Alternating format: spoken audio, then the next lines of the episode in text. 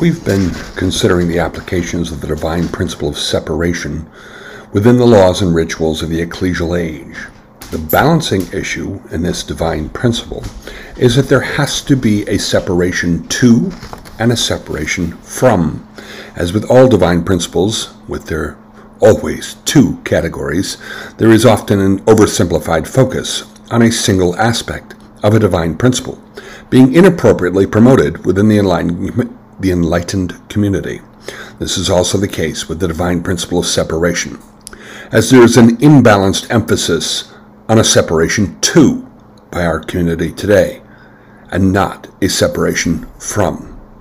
We noted how both of these, uh, those separation categories, had to be applied in our relationships and interactions with the unenlightened community. We're commanded to love our neighbors, but also to be very separate from them, not yoking ourselves to unbelievers, not joining them in their ungodly activities, such as their religious celebrations and festivals, their political activities and their philosophies, and serpent based presumptions, but being separate. But we also began to review the fact that there's also a separation to and from responsibility that has to be exercised in relation to the enlightened community as well. We began to consider the ecclesial age law of fellowship withdrawal, what is sometimes defined as delivering to Satan, meaning consigning members of the ecclesia to an exclusive social identification with the unenlightened community. Sending a brother or sister to Satan does not simply indicate refusing the memorial service emblems. Just as a side note, uh, defining this fellowship withdrawal procedure as delivering to Satan is a powerful contradiction to the popular paganized Christianity understanding of a wicked immortal angel opposing God. If the term Satan actually represented the immortal enemy of God in Christ, then why would Paul repeatedly deliver erring brethren directly to this wicked angel so that he might correct them and they could repent and possibly be saved? That would be very counterproductive. Paul says he delivered Hymenaeus and Alexander to Satan so that they would learn not to blaspheme.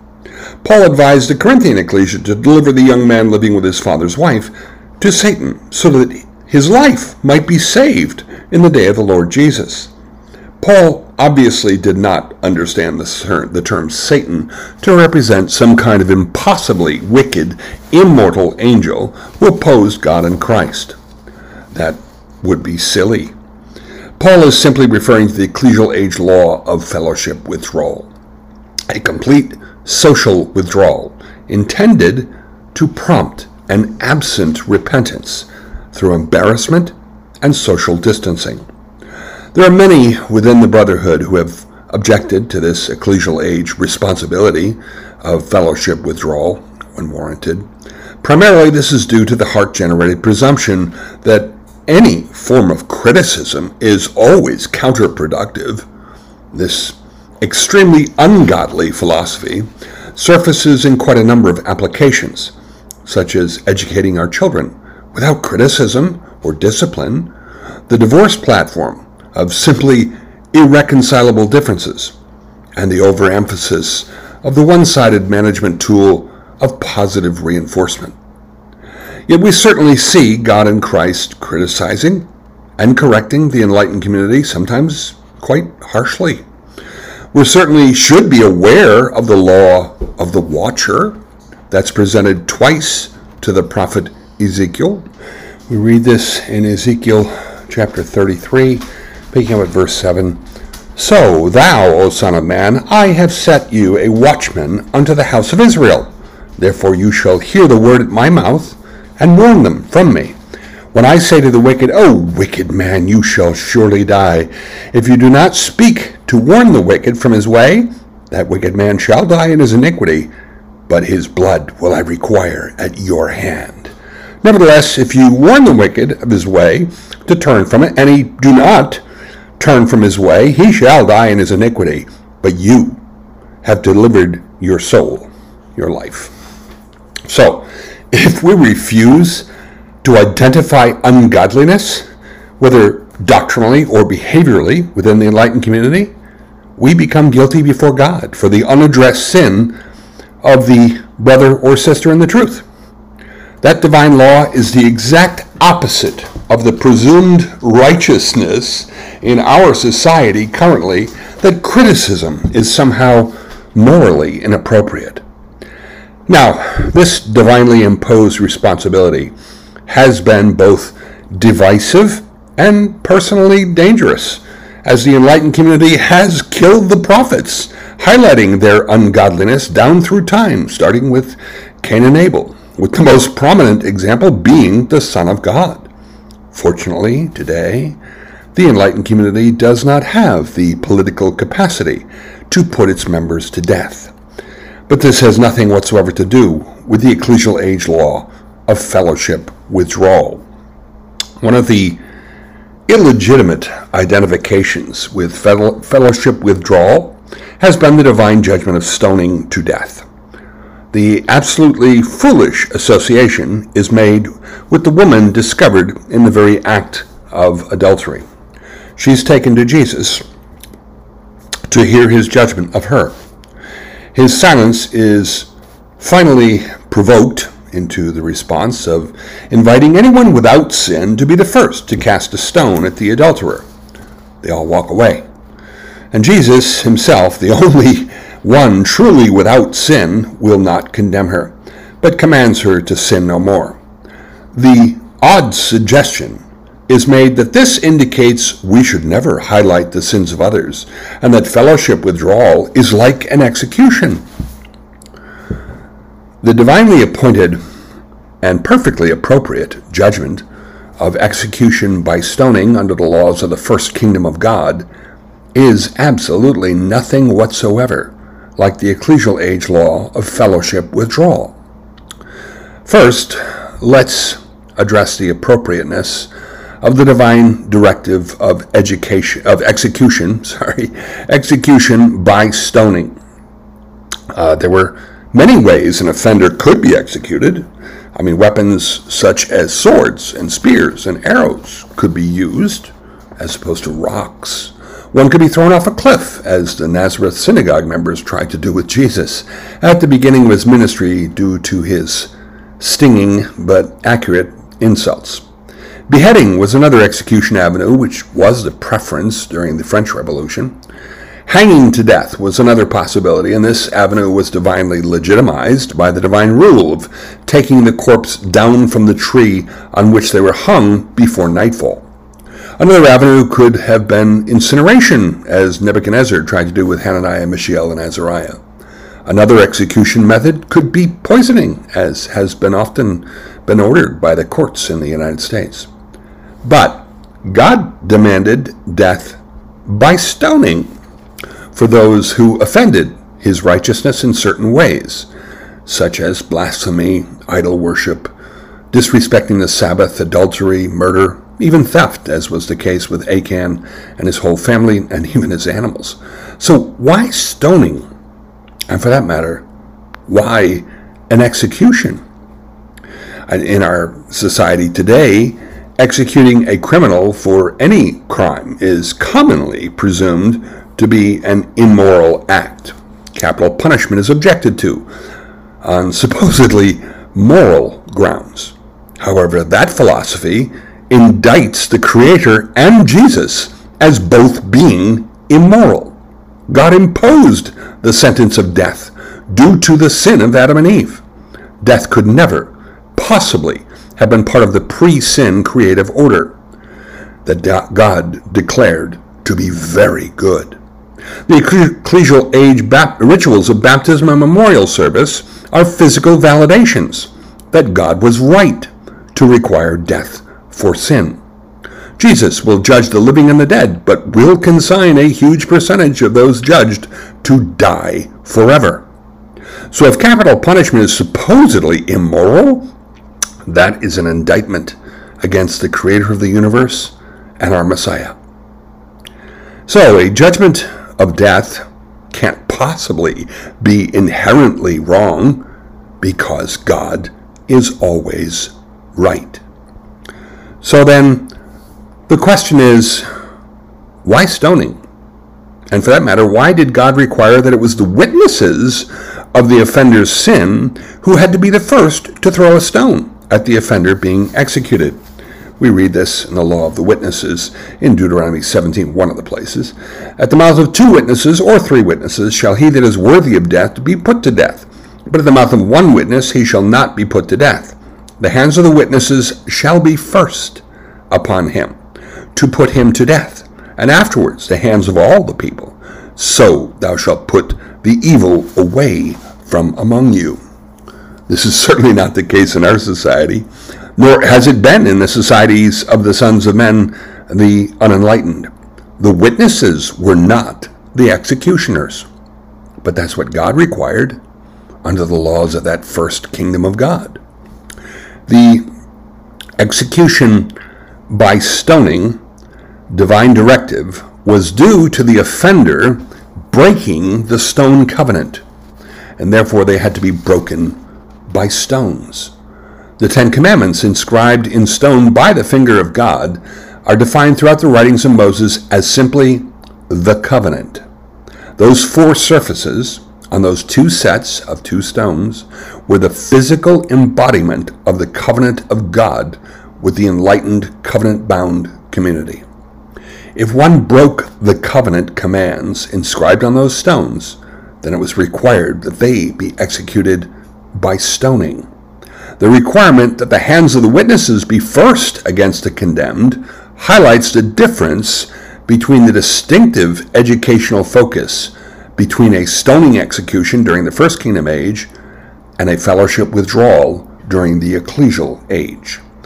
The educational focus of a stoning was to recalibrate the spiritual understandings and resolve of those executing the offender by stoning. The person being executed, obviously, experienced no valuable learning lesson from their execution. They were offered no opportunity to repent just as those whose presence will be required at Christ's judgment, our rock, the stone the builders rejected, um, that stone cut out of the mountain without hands, um, uh, they those judged will not be permitted any possibility to repent or change at that final judgment. There are only two judgments possible at that time: forever life or forever death.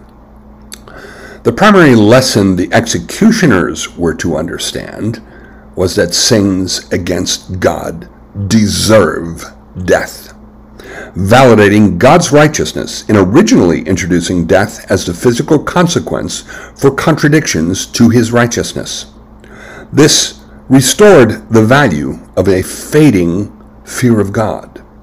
This observation of death being the righteous judgment of God is the same lesson in baptism, uh, where Jesus declared to his hesitant cousin John, he, he had to demonstrate the fulfillment of all righteousness in his own baptism, declaring God's righteousness in demanding death for sin by descending into the watery grave of baptism, and then declaring God's righteousness in offering renewed life on the basis of grace, despite being right in demanding death for sin, by then rising again out of the water, that water grave of baptism.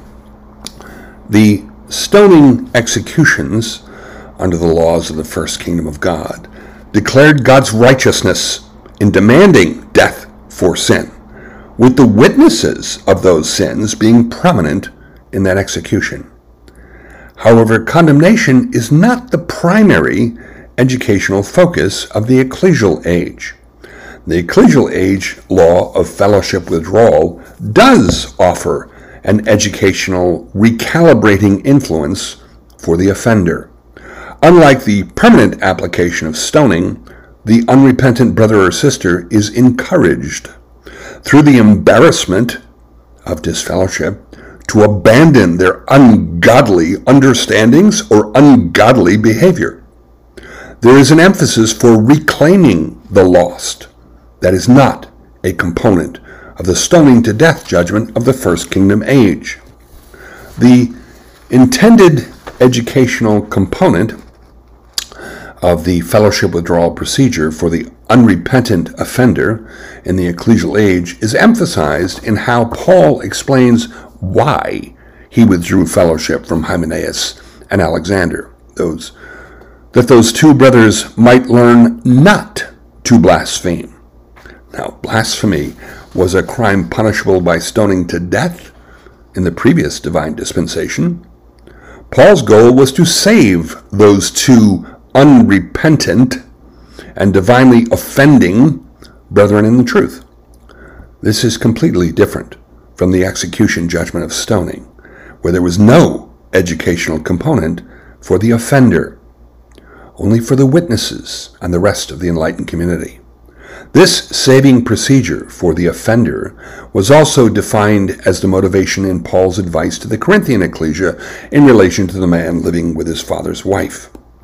We read in 1 Corinthians 5, uh, where Paul says, In the name of the, our Lord Jesus Christ, when you are gathered together, and my spirit, with the power of our Lord Jesus Christ, to deliver such an one unto Satan for the destruction of the flesh, that the spirit, the life, may be saved in the day of the Lord Jesus. The initial purpose for Paul's insistence for delivering this unrepentant brother to Satan, this fellowship withdrawal, is to save that brother from himself. That was not a component of the kingdom age judgment focus of execution, of stoning. But the value for this procedure, for, for a separation from within the enlightened community, is not limited to the unrepentant erring brother or sister. Paul's next comments explain the value to the ecclesia for this fellowship withdrawal procedure. Um, dropping to next verse, verse 6 Your glorying is not good.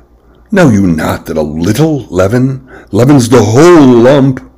Purge out therefore the old leaven, that you may be a new lump, as you are, unleavened.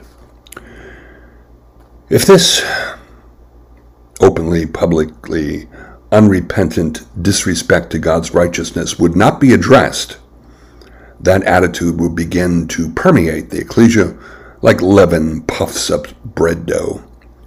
Just like Christ was always and exclusively identified with leaven free shadow symbols, that is our goal as well. We're supposed to be leaven free. Yes, we do have access to grace and forgiveness. But the goal is supposed to be leaven free. Fellowship withdrawal, when sadly necessary, in the context of a refusal to repent, is an act of love. It's a salvation procedure. Those who oppose fellowship withdrawal, under any circumstances, simply do not truly love. Whatever love they have for God and Christ and the brotherhood is shallow and weak. But Jesus warned us about this as well in the Olivet prophecy in Matthew 24. Uh, he says, And many false prophets shall arise, talking about from within the enlightened community, and shall deceive many. And because iniquity shall abound, the love of many shall wax cold. So, just as Paul and Peter and Jude, uh, Jesus warns us about false teachers operating within the enlightened community who will sadly be quite successful. And when iniquity will, will abound, the love of many will wax cold. Well, I, I don't think there's ever been a time in the history of this world where iniquity has abounded as much as it has in the world today. Therefore, the love of many waxes cold.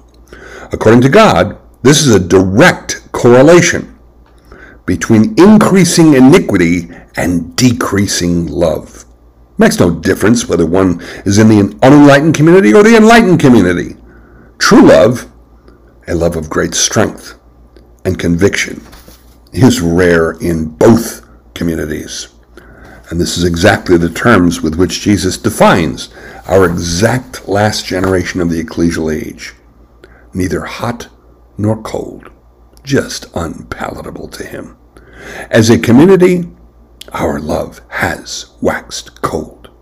Doesn't have to be the case for individuals, but understand, if we demonstrate that burning love, that greater love, that love of conviction, that makes us a target, particularly within the enlightened community. The ecclesial age divine law of fellowship withdrawal on the basis of unrepentant doctrinal or behavioral applications is consistently undermined as being an evil procedure, counterproductive to the pursuit of unity. But unity is the serpent's goal, not God's goal, which is harmony.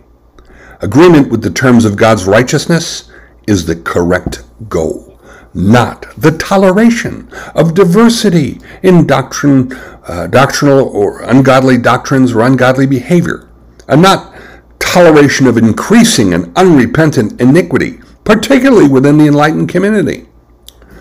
Therefore, identifying the fellowship withdrawal law of the ecclesial age with the execution by stoning law of the first kingdom age is completely illegitimate.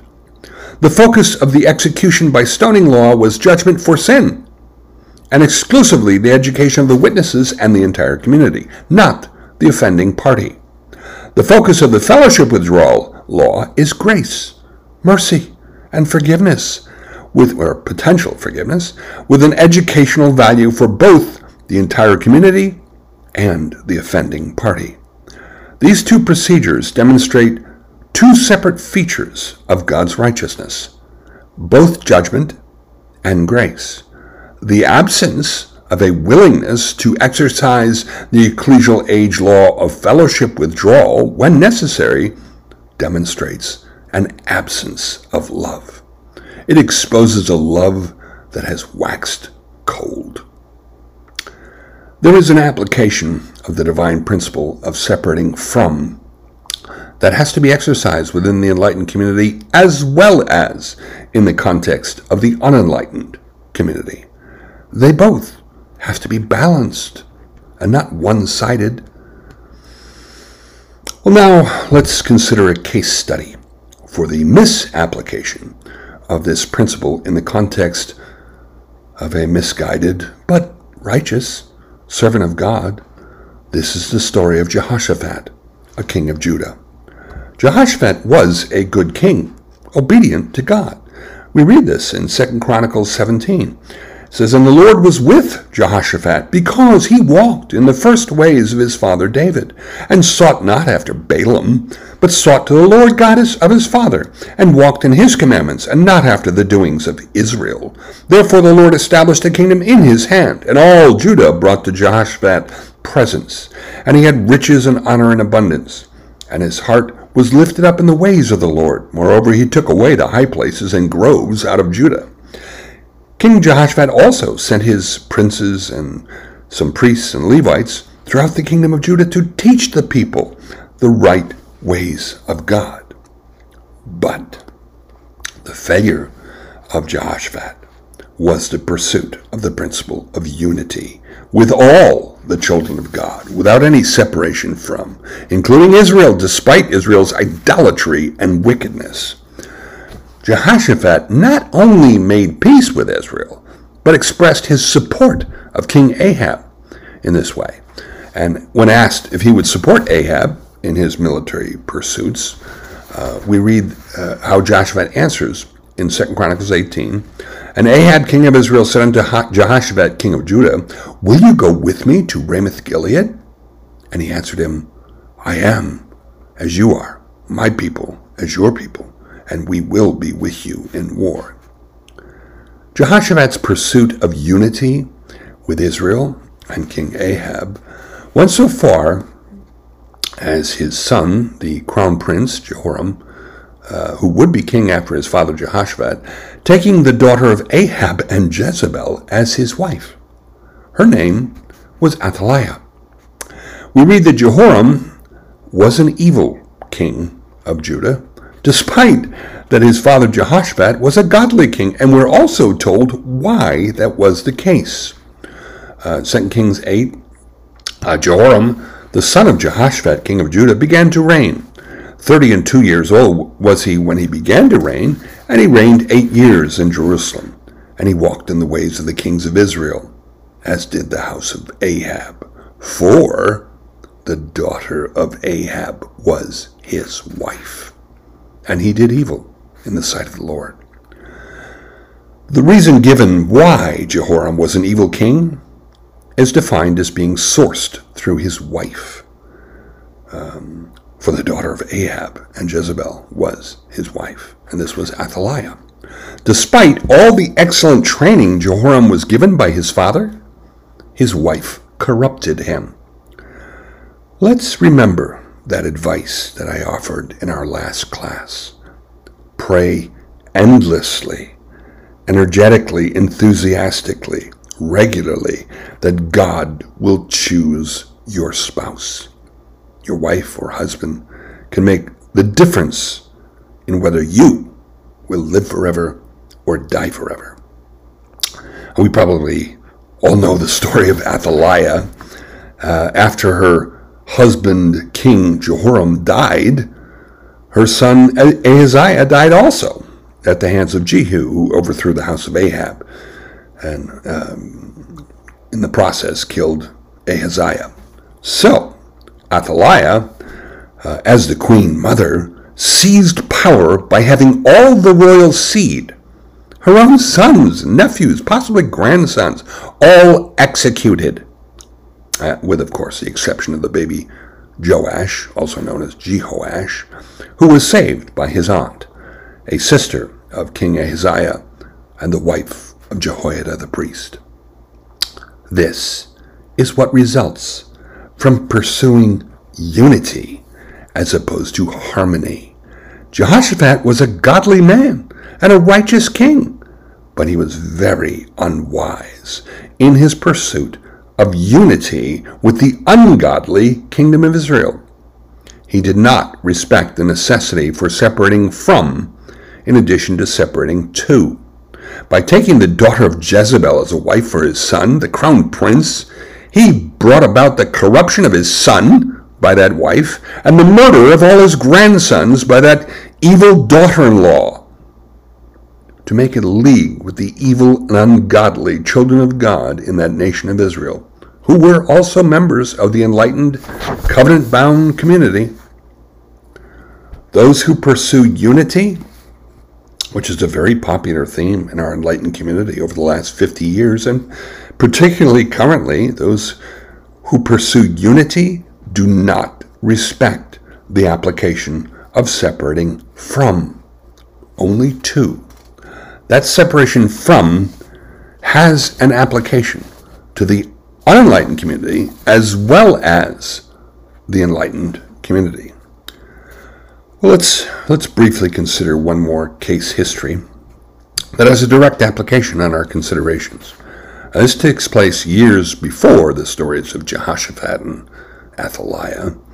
The nations of Judah and Israel had just recently separated, so there were two fellowships, two separate fellowships within the enlightened community Judah and Israel. Jeroboam, the first king of Israel, had erected a golden calf in Bethel to the south of his kingdom, not far at all from Jerusalem, and of course also in Dan to the far north. He had appointed shallow, worthless men to be priests of this apostate structure. So a man of God was commanded by God to go to Bethel to prophesy against Jeroboam and his idolatrous altar. The man of God is instructed that once he has performed this, ta- uh, this his task, he will not be allowed to stay and fellowship, eating with them or even returning to Judah the same way that he came. But there was an old prophet of God in Bethel, hmm, probably a man of reputation, as was often the case with prophets who could demonstrate that miraculous capacity to tell the future, to know things that would ordinarily be impossible for them to know. The sons of this old prophet had witnessed the message of the man of God from Judah. the healing of the leprous arm of King Jeroboam, and the earthquake destruction of the idolatrous altar. So the old prophet went riding after the man of God, inviting him to return and eat at his home and fellowship together. The man of God from Judah explained he had been commanded by God not to stay and eat. But then the prophet of God, in his desperate need for fellowship, in that increasingly ungodly environment at Bethel, lied to the man of God, reporting that an angel had commanded him personally to come get him. In 1 Kings 13, we read, He said unto him, I am a prophet also as you are. And an angel spake unto me by the word of the Lord, saying, Bring him back with you into your house, that he may eat bread and drink water. But he lied unto him. Now it might seem strange that the man of God trusted this prophet of God, telling him exactly the opposite of what he'd been directly commanded by God. But I would imagine this prophet of God had a reputation. The man of God is not defined as an old man, as was the old prophet of God. It seems reasonable that the man of God would trust this older, more experienced, probably renowned prophet of God. That was his deadly mistake. I've heard some rather upsetting suggestions about how this man of God was, was lazy and inappropriately resting under an oak tree when the sincere but deceptive prophet of God found him. But the man of God was not instructed to hurry back to Judah, simply not to stay and eat or drink there. No fellowshipping and to return by a different route than the one by which he had arrived. The man of God had been resolute in refusing King Jeroboam, who had offered not only to feed him, but to reward him. The man of God insisted that not even the half of his kingdom could entice him to disobey God's instructions. But this lying, probably fairly respected prophet of God was successful with a simple lie that should have been transparent. So the man of God inappropriately trusted his brother in the truth and returned with the prophet of God that was so desperate for some fellowship with a fellow prophet that he would encourage that man of God to disobey God with a lie. At the home of the prophet of God, the lying prophet, once again is used by God to prophesy, but it's the death of the man of God for believing the lie of another respected Christadelphian and not following God's instructions. It was not the liar that was killed by God in this incident. It was the man of God who knew the will of God, but listened to and believed a respected member of the enlightened community who contradicted God for his own personal benefit. We, at this time, and this last generation, need to understand exactly what the terms of God's rightness are. Christadelphian reputations are utterly meaningless. God's righteousness is everything. We have to question everything, question everyone, only hold fast to what is right three dimensionally, not on the surface. It's not who is saying something, but what is being said. Truth, the terms of our Creator's righteousness, is everything, not people's feelings or anyone's presumption that they deserve respect no matter what. The divine principle of separation requires a separation to and a separation from in every application. That's how spiritual balance is achieved. We have challenging issues being presented to us today within the enlightened community that completely contradict this balanced combination of a separation to and a separation from. The terms of God's righteousness are being degraded on the basis of an insistence on brotherhood unity that God's truths are just not as important as our pleasant social interaction, and the odd impression of some kind of personal holiness that's, that's presumed to be enjoyed by simply partaking of the memorial service? Fellowship distinctions are being disrespected between the amended fellowship and the unamended fellowship, for one example. Those in our community who oppose the separation of fellowships often insist this is due to an absence of love, but that really isn't the case. It's not an absence of love, but a different love ladder. We all have love ladders. We love some things more than we love other things. We love our wife or our husband more than our parents. We love our own children far more than anyone else's children. We're supposed to love God more than we love our brothers and sisters, not less, not even equal. We can't be like the sincere man of God from Judah who knew what was right, but showed an inappropriate respect for an older brother in the truth, prompting him to disobey God, which brought about his death.